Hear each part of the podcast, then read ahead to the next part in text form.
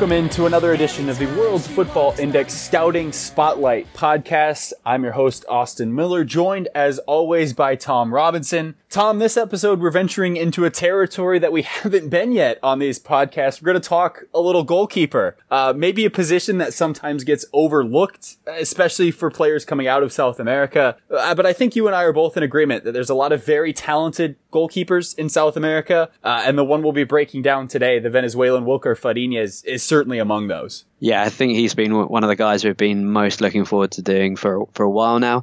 Obviously, goalkeeper's a position where traditionally you kind of get your break a bit later in life, and you know you, you have a, a longer career, so there's not quite the the rush to get a, a young especially in this case teenager in between the the posts so yeah it's, it's always a bit of um, a bit of a strange one when you do come up against you know a, a wonder kid goalkeeper because they're, they're quite a rare breed anywhere in the in, in the world and yeah as, as you mentioned for some reason South American goalkeepers don't get maybe the credit that sometimes that they deserve. So yeah, Fariñez came to everyone's attention after the under 20 World Cup and he'll be someone who in the in the next years is, is, is going to become a potentially a really big star in, in world football. Fariñez started every match between the six for Venezuela at that under 20 World Cup in 2017. He's also been capped for the full Venezuelan national team started their last two World Cup qualifiers uh, against Chile and Peru in March. Uh, this is a Venezuelan national team under Rafael Dudamel that is full eyes towards 2022. They've already been eliminated from Russia 2018.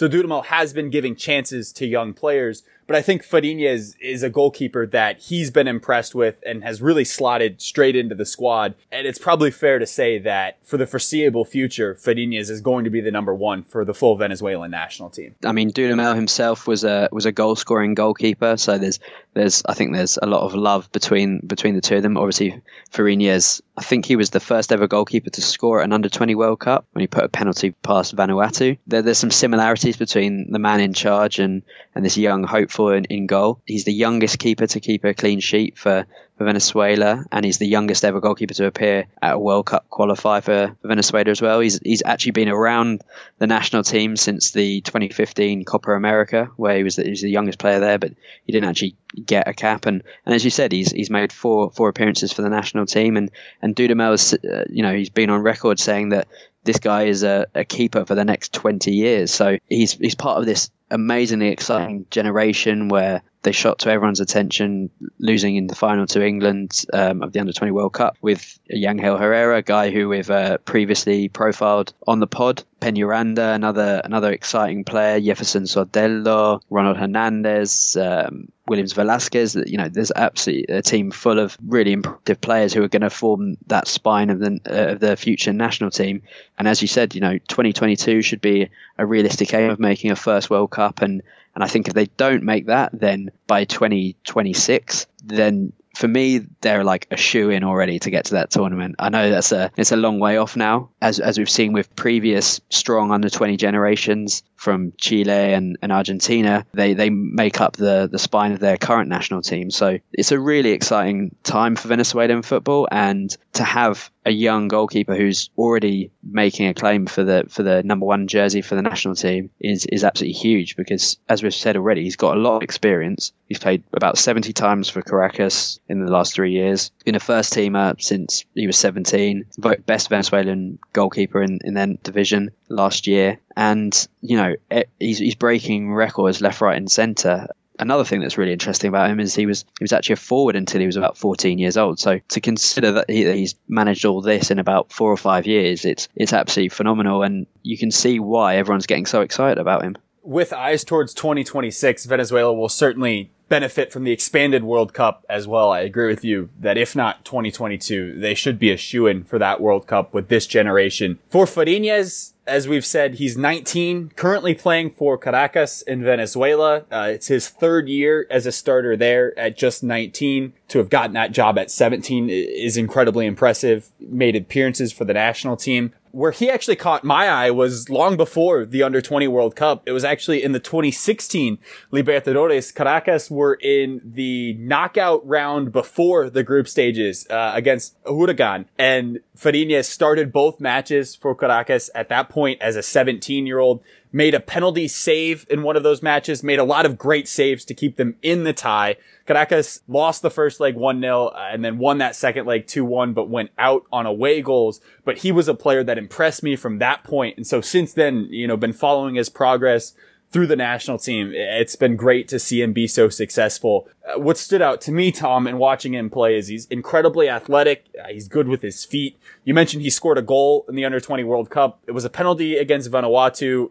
I didn't think it was terribly greatly taken. It was a 7-0 win, but hey, he scored a goal. That's great. Good for him. Uh, but he is good with his feet, very athletic, does very well getting post to post.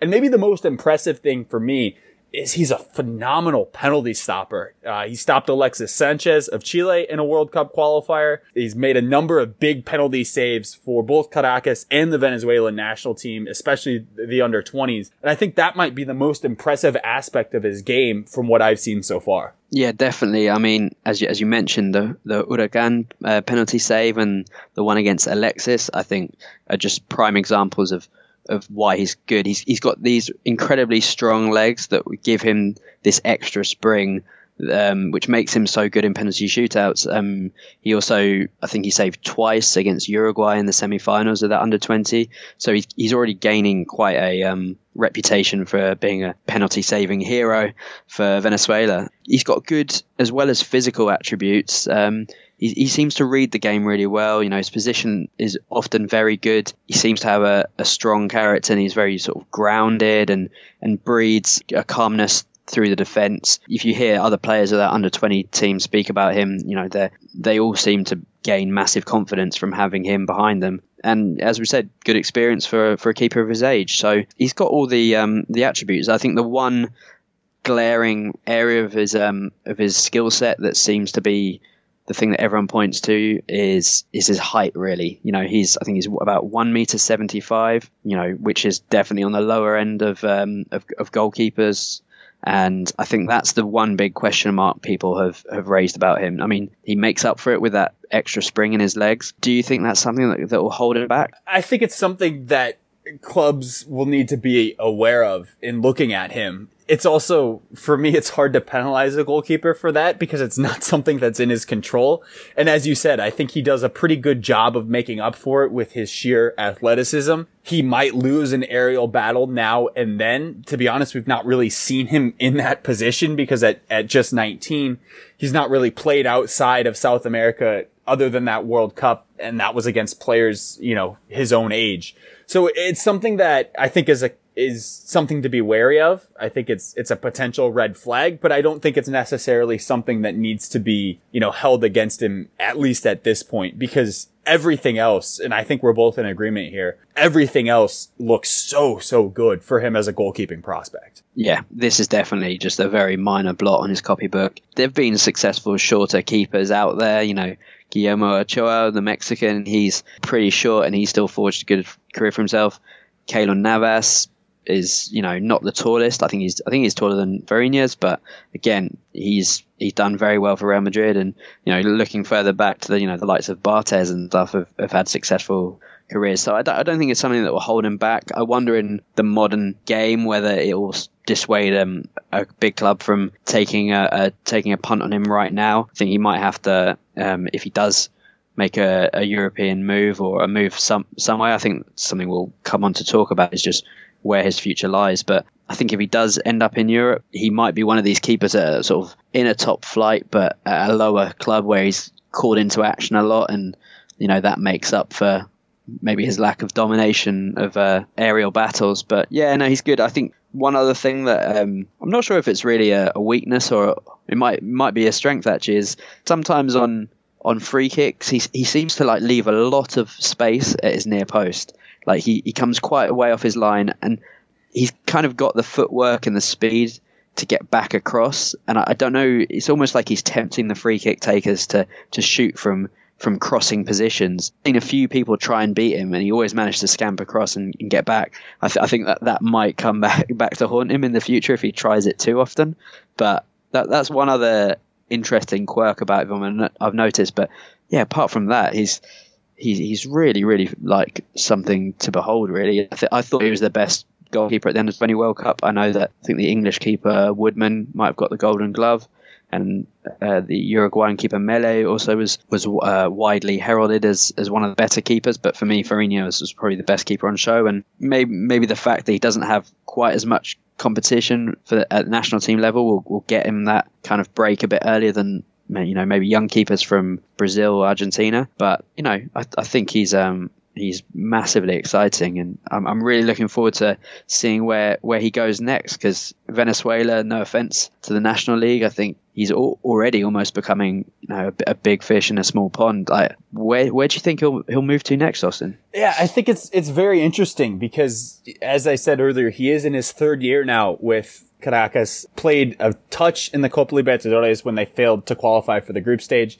Uh, they made the Sudamericana this year, uh, but are already out of that competition. And as you rightfully said, you know, Venezuela among the lower tier leagues in South America. He's getting regular game time, but it certainly feels like he could be playing at a higher level.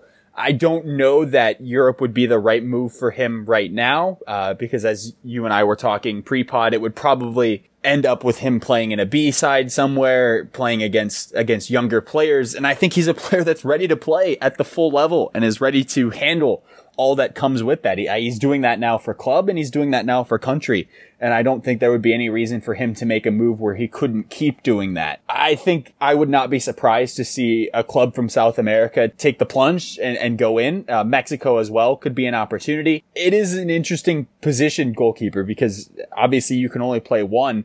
And in South America, I think, especially in Brazil, clubs really don't rotate their goalkeepers at all if any. So if you're not the number one guy, you're not getting matches bar an injury. So I think he needs to be careful with that move. And maybe that is why he stayed at Caracas for as long as he has is he hasn't had that opportunity to make a move where he feels like he's going to go somewhere and he's going to be trusted to be the, the starter every single match. So when he does make the move, I think that will be incredibly important for him. But I think he's a player who could play with any South American side, you know, whether that be a mid-table Brazilian side, whether that be a higher up side in Chile or Colombia. I think at this point, the entire continent is open to him. And I would not be surprised to see a high up, you know, maybe an old guard team in one of the mid tier South American countries go in for him, maybe a, a Paraguayan side or, or an Uruguayan side or, or maybe even one of the big Chilean sides, because I think you and I both agree he's he's ready for that at this point. You know, that's the next step for him, and I don't think there should be any reason that a club should be hesitating on him. Yeah, it's it's going to be interesting. I, like as you were talking, it just popped into my head that yeah, Colombia might be a really good move for him. You know, it's just across across the border, and there's some big clubs there. The, the the league's going from strength to strength, and there's a number of clubs I think he could he could go into and get regular continental football with. Brazil, obviously, a huge number of big clubs there, and and you know as his compatriot Soteldo's done, he's he's gone off to Chile. So I think that's a league that would have the requisite strength and visibility to, to be a good stepping stone. I'd like to see him in the Argentinian league. Uh, there, there does seem to be a, a shift towards trusting some, some young goalkeepers. Both both River and Boca this season have had, you know, guys who are, I think uh, Rossi is tw- 21 for Boca and Batalla is a similar age. So you know, I think there is a there's a, there's a lot of good goalkeepers in all these these leagues. I think a lot of people in Europe maybe don't appreciate that there are a lot of good homegrown goalkeepers who, you know, for the South American levels are, are very impressive. And obviously, because it's a position where, as you said, there's basically one guy for the role. You don't see many of them going abroad, and a lot of them do stay and, ha- and have very long and successful careers. So the opportunities aren't quite there. And but I think you know definitely um, a big club in South America should be maybe his next target. He could go there for five, six years, and then he's still going to be mid twenties, and and then we'll be in a better position to see whether he's ready for for a move to Europe. So it's gonna it's gonna be an interesting one. I'm looking forward to seeing where it goes. I think the most interesting thing about it for me is there really hasn't even been any rumors of a transfer for Fariñez. You and I were looking pre-pod and a couple rumblings here and there about big European squads, but he hasn't really been linked anywhere. And for a player of this caliber who has shown already at these levels how good he is, I've found that to be very surprising. Now, I don't know if that could be you know, a product of he's just very comfortable where he's at. And if that's the case, more power to him. But with a player of this talent at this age, you would think that you would at least see South American clubs interested in, in making offers and, and, showing their interest at this point. Yeah, it might even be a case that from that good showing, he's almost priced himself out of a move to us at like a South American club. But that under 20 World Cup performance really put Venezuela on the map. I mean, as, as much as bringing a good generation through, I think one of the biggest things about it is it's really kind of made people around the world sit up and take notice. So the, the fact that there isn't, as you said, any kind of, yeah, even, even fans being like, oh, yeah, we should sign this guy, you know, it's a bit odd because uh, you know, a number of his teammates um, have, have moved on after the tournament, and and um, after the Sudamericano, and, and you kind of think, well, anyone who's watched those games, as, as you and I have done, can't help notice that he's one of the best players in that team, and he's already a senior international. So there's probably some stuff going on behind the scenes that we're we're not aware of, but I, th- I think it's it is rather odd. I mean, part of the great thing of, of, doing these pods over the summer is most of these players are getting linked to left, right, and centre, and and this is probably the first one we've done where there is like a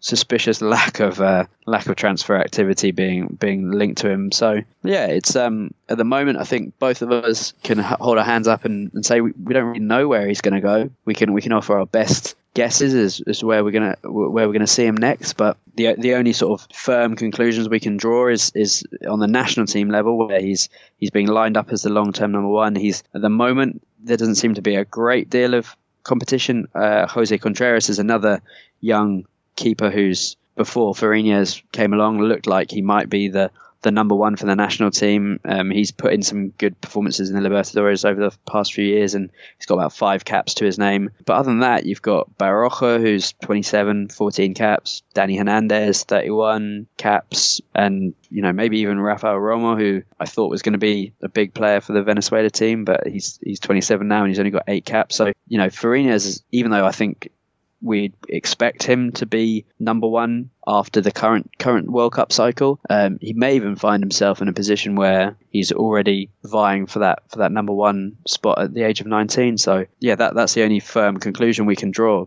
I could see a long and uh, hopefully trophy laden career ahead, ahead for this young man. I think this is certainly a podcast that uh, we'll be digging up six months from now, maybe a year from now, when he does finally make that move to say, look, we have a podcast already on him. It's there. We just didn't know where he was going yet. On a personal level, Palmeiras are a team that are starting a 39 year old goalkeeper with a 35 year old backup right now. So uh, if they were to sign Fariñez, I would certainly not complain. I think he'd, he'd, fit in well at that area. But that'll do it for this week's show on Wilker Fariñez. Uh, just a reminder to follow World Football Index on Twitter for all of the latest, as well as subscribe to our podcast on iTunes to keep you up to date uh, with everything that we are putting out.